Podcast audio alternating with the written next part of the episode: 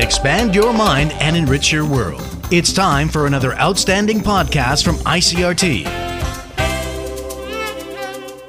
I'm Nancy Sun with today's episode of EZ News. The TAIEX opened up 53 points this morning from yesterday's close at 14,596 on turnover of 2.76 billion NT. The TAIEX bounced back from early losses on Tuesday, but market sentiment remained cautious as many investors opted to stay on the sidelines, awaiting the release of the minutes of the U.S. Federal Reserve's last policy-making meeting. The bellwether electronics sector led the rebound, with large cap semiconductor stocks in focus, while buying was also seen in financial and old economy stocks, particularly those in the petrochemical sector. Japan based Hiraiwa Construction has become the first foreign company to receive travel subsidies following the opening of Taiwan's border to quarantine free arrivals in mid October. The Tourism Bureau says the subsidies were issued after the company chose Taiwan as the incentive travel destination for its employees this year. According to the Bureau, Hiraiwa Construction kicked off this year's employee incentive travel on November 11th and is expected to bring about four groups with a total of about 100 employees to Taiwan before December 2nd. Each group will receive 30,000 NT in subsidies for tourism activities in Taiwan. The subsidies have been issued under the Tourism Bureau's guidelines for foreign companies that bring in at least 100 employees to Taiwan for stays of at least three days and two nights. In international news, the Palestinian Health Ministry says Israeli forces shot and killed a 16 year old Palestinian during a nighttime raid in the occupied West Bank. It says Ahmed Shahada was killed by an Israeli bullet early today, and four others were injured. The Israeli military had no immediate comment.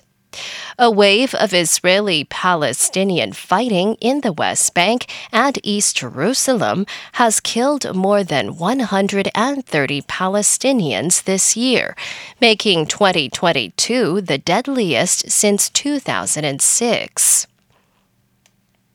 The U.S. Supreme Court has refused a request from former President Donald Trump to block the release of his tax returns. It ends a three year legal fight by Trump to prevent a House of Representative committee from reviewing his returns. Nick Harper reports from Washington. The House Ways and Means Committee has been fighting since 2019 to see the former president's tax returns. Donald Trump escalated that legal fight last month, filing an emergency petition with America's highest court, requesting a permanent block on the release of his taxes.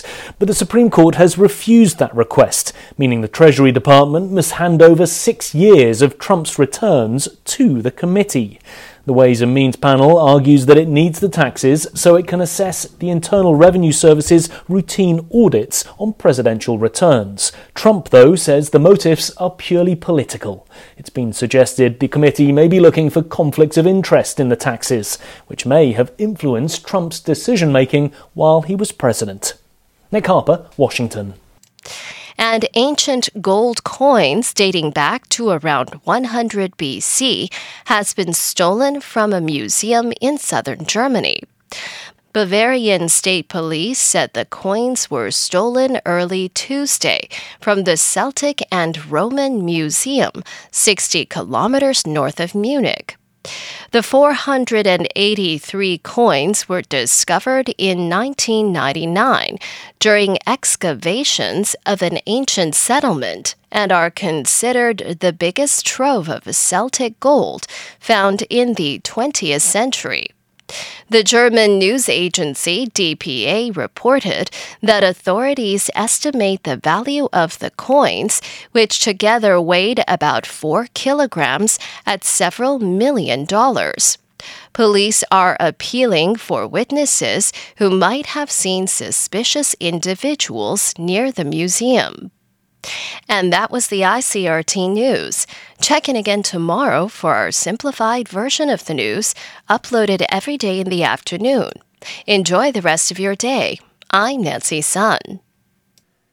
Hey there. I hope you've enjoyed today's episode.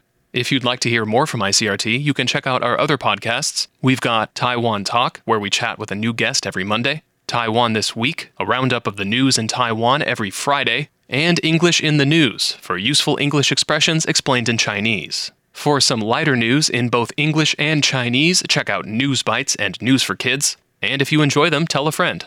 Thanks for listening.